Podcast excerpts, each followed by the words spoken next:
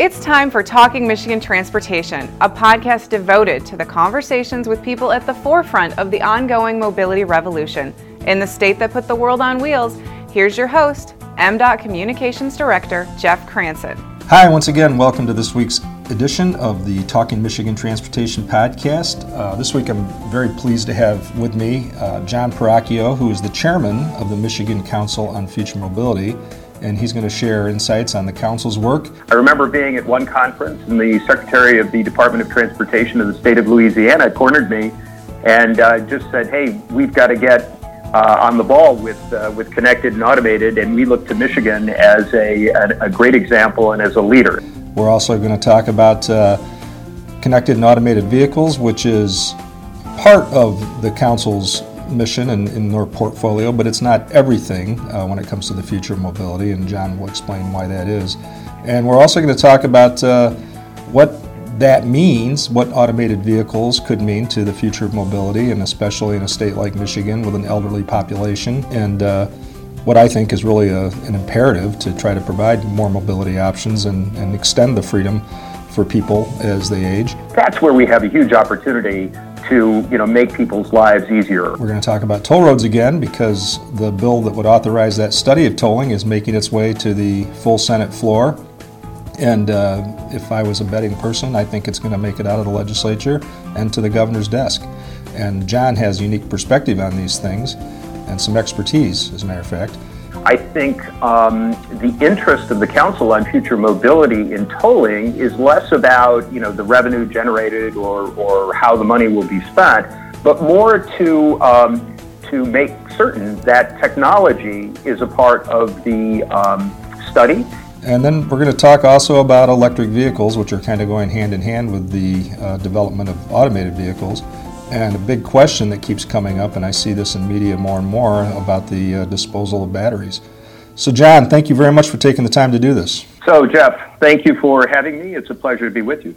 So, let's start by talking about the council. And it was created in 2016, and, uh, you know, very, very strong bipartisan support for uh, the package of bills uh, that enabled testing on the roads of uh, actually operations on the on the roads of automated vehicles in Michigan, and the council was a key part of that legislative package. That's correct. So, uh, Public Act 332 of 2016 uh, created the uh, Council on Future Mobility. It is the same law, as you pointed out, that enables on-road testing of highly automated and connected vehicles on on public roadways. Uh, the council's statutory responsibility is to advise the governor, the legislature, and the heads of relevant state departments on how best to promote the development of technologies associated with connected and automated vehicles. And the council has has expanded that uh, uh, a bit on its own to include enhancing personal mobility uh, in the state of Michigan. Uh, the council is comprised of 21 members pretty evenly split between the public sector and the private sector. We have four legislators uh, who are non voting members of the council, but often are very active uh, participants. And um, we are required at least to do one annual report to the governor and the legislature, which we have done each year since uh, 2016. And, and that report highlights the vision of the council, its mission, sort of the, the background principles of making recommendations on policy, and then explores various action items that the council uh, determines at the beginning of the year and then uh, uh, works through uh, through the course of the year. And it's one of the things that really sets Michigan apart, and I guess uh, allowed Michigan to continue to be a national leader in terms of what we can do in, in government to support academia and private industry in the development and deployment of automated vehicles. How important would you say the, the council is to that, considering that other states don't have something like the council? Right. So it's interesting. Uh, I and um, my colleagues at Michigan DOT have been approached by uh, officials from a number of states and I have provided uh, a copy of the law that created the council and enables uh, on road testing of highly automated vehicles, as well as our annual rep- reports. I remember being at one conference, and the Secretary of the Department of Transportation of the state of Louisiana cornered me and uh, just said, Hey, we've got to get uh, on the ball with uh, with connected and automated, and we look to Michigan as a, a, a great example and as a leader. And I think that um, we've always been open to collaborating with other states. Uh, that's been our policy, and we share any of our learning that they uh, are interested in with them. So let's talk. Even though you, you you make the point, and I completely agree, and I think the council members completely agree that the council can't be entirely about automated vehicles and traditional vehicle travel, that there are a lot of other things going on with the future mobility, and we talk about transit and um, obviously paid a great deal of attention to the mobility challenge and that, that, that transit component.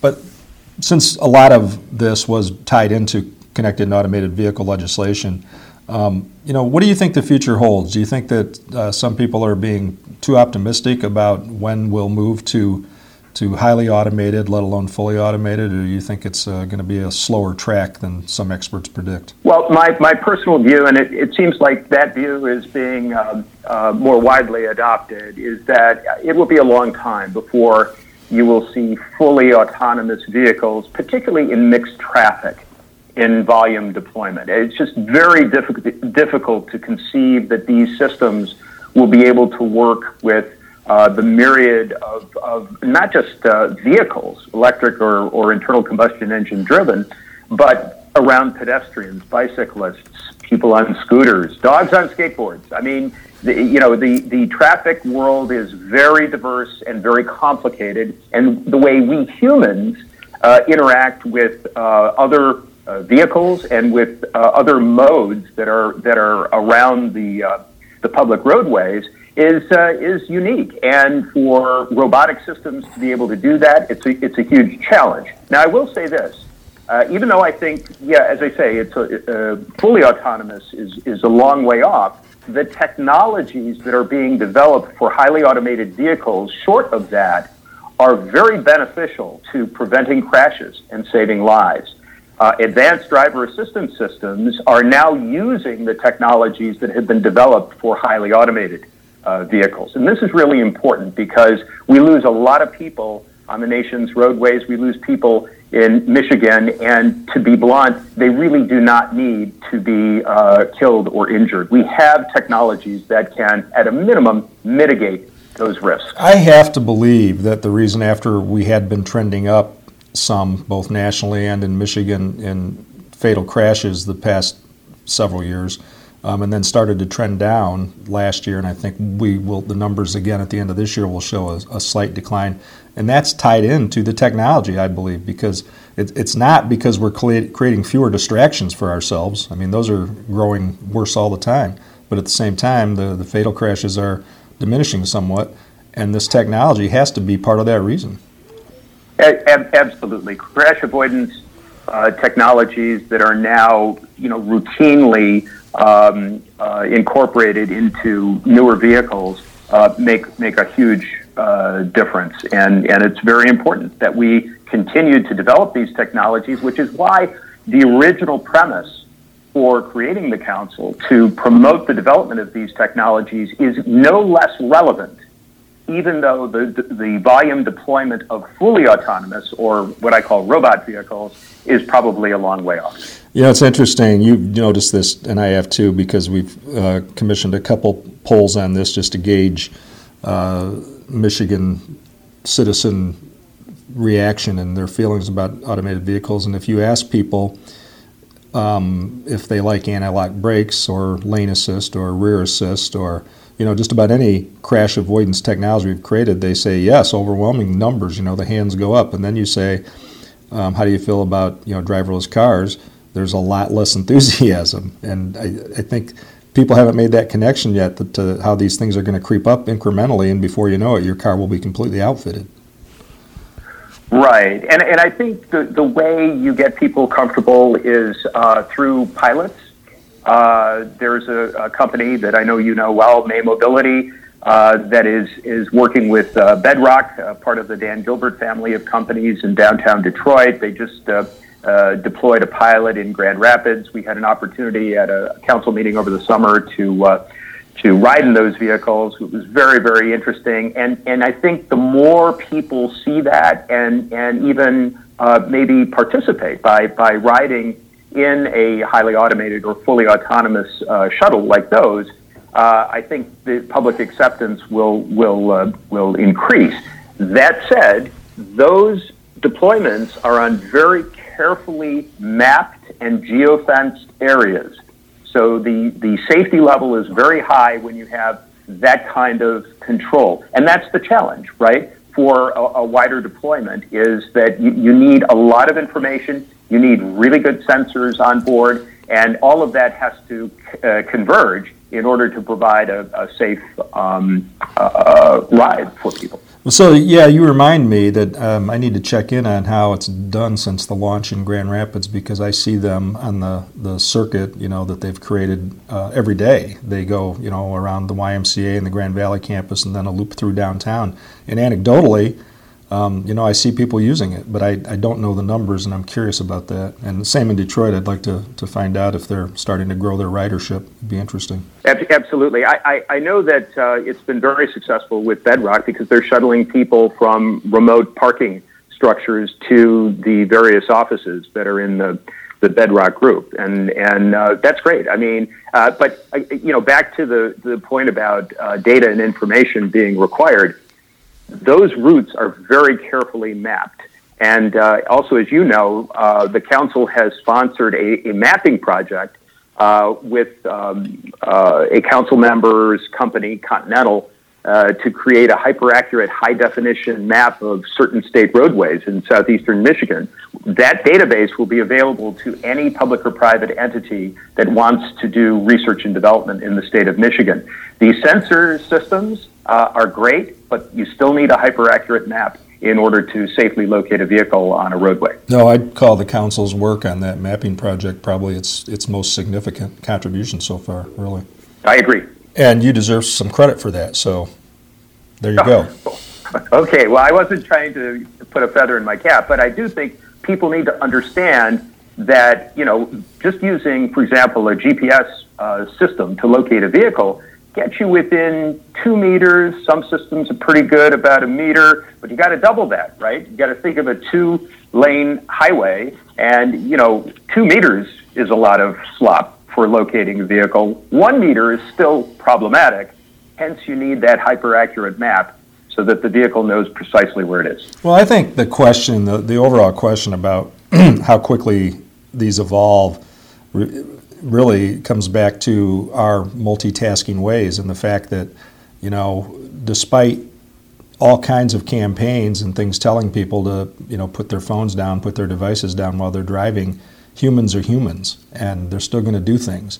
And until we can, you know, make it so you can be in that car on your long commute and still be getting something done, I think that will really incentivize people. And so you'll see it on expressways and, and places where it makes more sense that you know, like traffic is, is together because you're not going to have those same issues trying to figure out, you know, how to accommodate scooters and dogs on skateboards. And speaking of which, do dogs on skateboards have the right of way? I don't know, but you know, you're reminding me of an ad. I, you know, I'll just mention it, it's a Geico ad. They they do some pretty clever stuff, and they have all these dogs grabbing uh, smart devices away from their their owners' yeah, vehicle. Yeah. Just have you seen? Have yeah, you seen it? I have, yeah. To me, that is hilarious. I, I think you, we should try to get a hold of that and and you know send it to everybody we know in the auto industry. I think it's absolutely uh, hilarious and and and really to the point where you know you just have to put the thing uh, down. And I agree with you. I think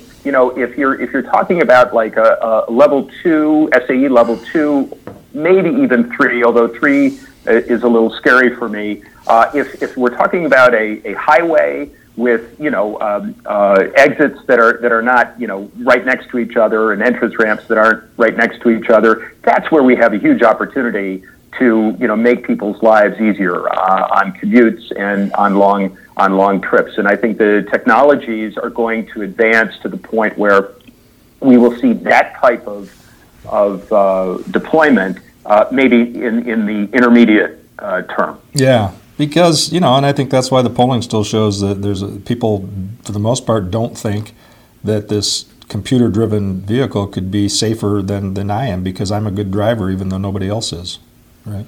So. Right, right. No, it's it's a it's a fair point, and and another uh, issue is that you know um, fully autonomous vehicles or a vehicle in highly automated driving mode uh, has a tough time conveying what's called robotic intent to people in vehicles that are not highly automated. So a lot of the uh, crashes involving highly automated test vehicles are rear enders because let's say a pedestrian begins to walk across the street in front of the highly automated vehicle. The person in back of the uh, highly automated vehicle sees the pedestrian. Maybe they make eye contact, and, and they know that pedestrian is not going to just walk across in front of the highly automated vehicle. The problem is the highly automated vehicle doesn't know that. So it might slam on its brakes, and then you have this rear ender. And so uh, the car companies are now struggling with another challenge, which is how to convey robotic intent to people driving non highly automated vehicles. Yeah. Well, let's uh, let's go ahead and move on to, to tolling and toll roads. And uh, this has generated uh, a great deal of interest in Michigan. I think some of it is uh, probably uh, over enthusiastic about how quickly something would happen and, and where it would be. There's there's interest all over the state, and my guess is that you know once the study is done, if anything happens, it's going to be uh, on some pretty limited corridors. Um, definitely, you know, downstate where where it makes most sense. But uh, you know, what's what's your feeling about where Michigan is now, given its history, sort of rejecting a turnpike authority back in the '50s and not seriously revisiting it since then. Okay, so the first thing I point out to folks is that um, we do have tolling in Michigan. Uh, the Mackinac Bridge has a toll. Uh, the other international crossings, uh, Sault Ste. Marie and Port Huron, and of course in Detroit, uh, you have to pay a toll to yep. use a bridge or That's use a tunnel. True. All right. So, um, in terms of feasibility, well, of course it's feasible. I mean, other states uh, have done it. I think um, the interest of the council on future mobility in tolling is less about you know the revenue generated or or how the money will be spent, but more to um, to make certain that technology is a part of the um, study and uh, hopefully a part of the ultimate uh, solution or deployment if that's what uh, the legislature and the governor decide to do. And um, a number of states have done pilots that are very interesting. I, the one that, that um, comes to, to mind is in Oregon. It's called OReGO. It's been running for years.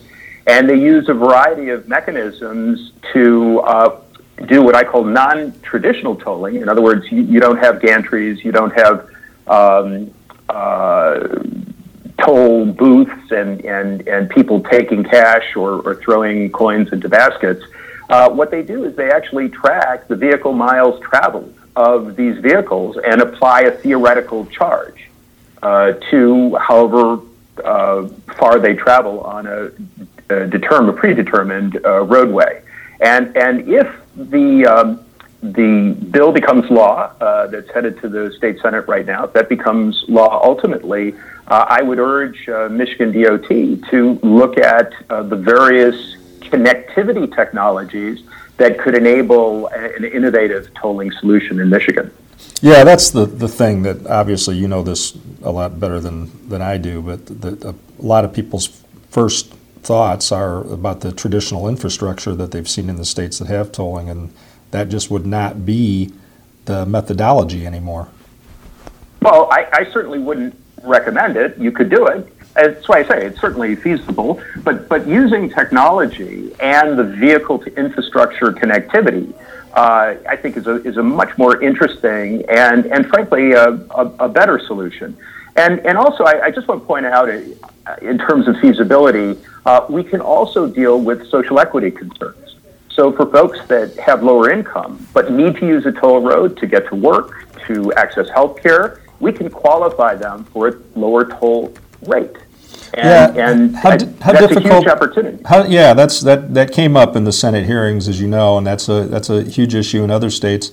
Um, have you seen another state deal with that in what you think is a is truly an equitable and, and manageable way?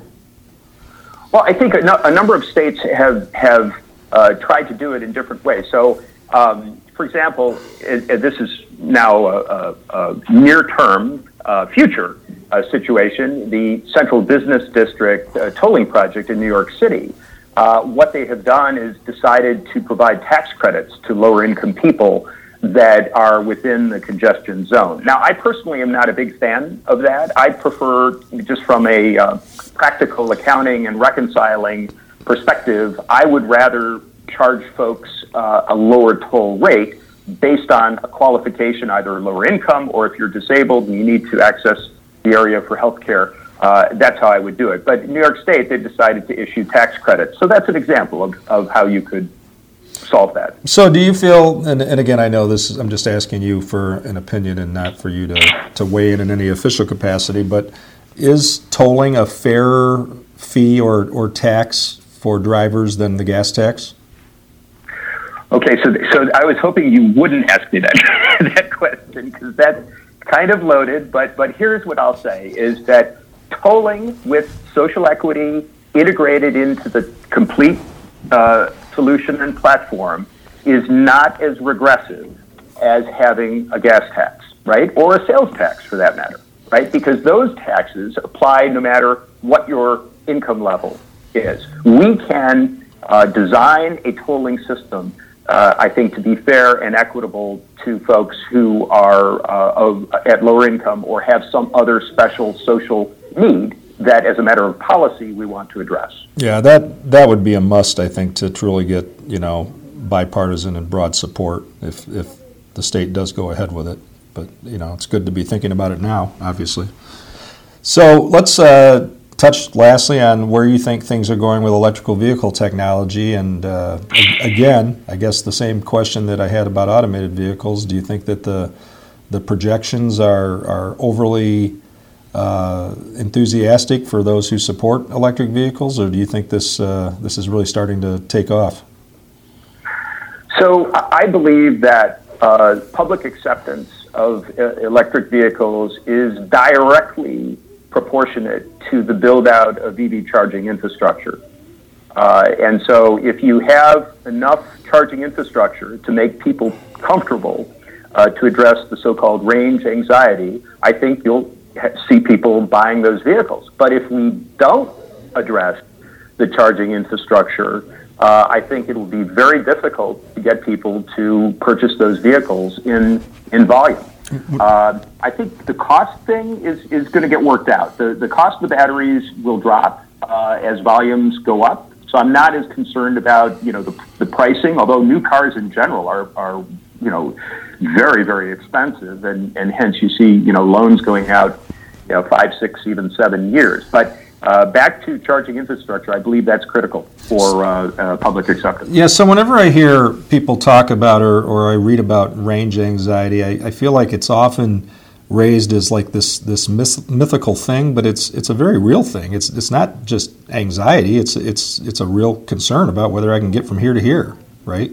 So. No, it's it's it's absolutely true. So as you know, uh, Michigan State University, at the behest of the Michigan Energy Office, did an analysis of what it would take to get from Detroit to Traverse City, right, uh, with uh, EV charging. Uh, and, uh, you, well, you can't do it today, right? And they identified where the charging stations would need to be. And of course, you could put them there, right? Uh, but that's the kind of analysis you need to do all over the place uh, in order to get folks comfortable. Yeah, and we've got you know at least one champion in the legislature, uh, Representative David LaGrand from my city, Grand Rapids, who's who's pushing it with uh, with great vigor. Right, I've spoke with uh, Representative LaGrand. I mean, he's got a lot of creative ideas, and I think that's good. You've got to start the discussion. You have to uh, have the debate about how we're going to finance build out of EV charging infrastructure. Uh, public utilities, are, of course, they're, they're in the business of selling electricity and they would love to build out charging infrastructure, but they want that rate increase on everyone. So are the and advocates thinking in, enough about the batteries and battery disposal? Is this a lot like nuclear power when it first came on the scene and everybody was focused in, on how great it was going to be and nobody was thinking about the waste? Okay, so I, I, won't I won't go that far, but I, I don't think we've really thought through the battery recycling the way we need to. Although uh, all of the car companies, to my knowledge, have folks that are actively working on recycling at, in parallel with the deployment of electric vehicle technology. So that's good. That's that's really good. There's more good news, which is even when a battery is no longer suitable for powering a vehicle, it retains 70 to 80 percent of its charge capacity. Uh, why is this important? Because then we can use those to store electricity to be able to charge electric vehicles or to capture, let's say, solar power or wind.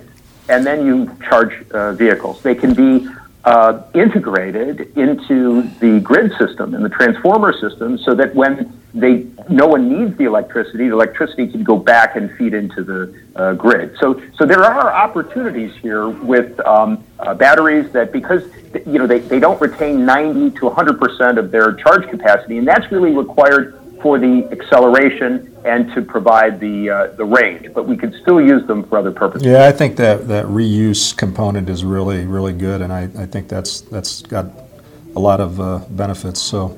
Well, more on that. And uh, John, thanks for taking the time to do this. I'll definitely uh, talk to you again. And next time, I'm going to ask you up front which questions you were hoping I won't ask, and then I'll ask those first. Please, that'd be great, Jeff. Thank you so much. Look, it was it was uh, great to do this. Uh, thanks very much. Thank you. Take care. That's a wrap for this edition of Talking Michigan Transportation. Check out show notes and more on SoundCloud or by subscribing on Apple Podcasts.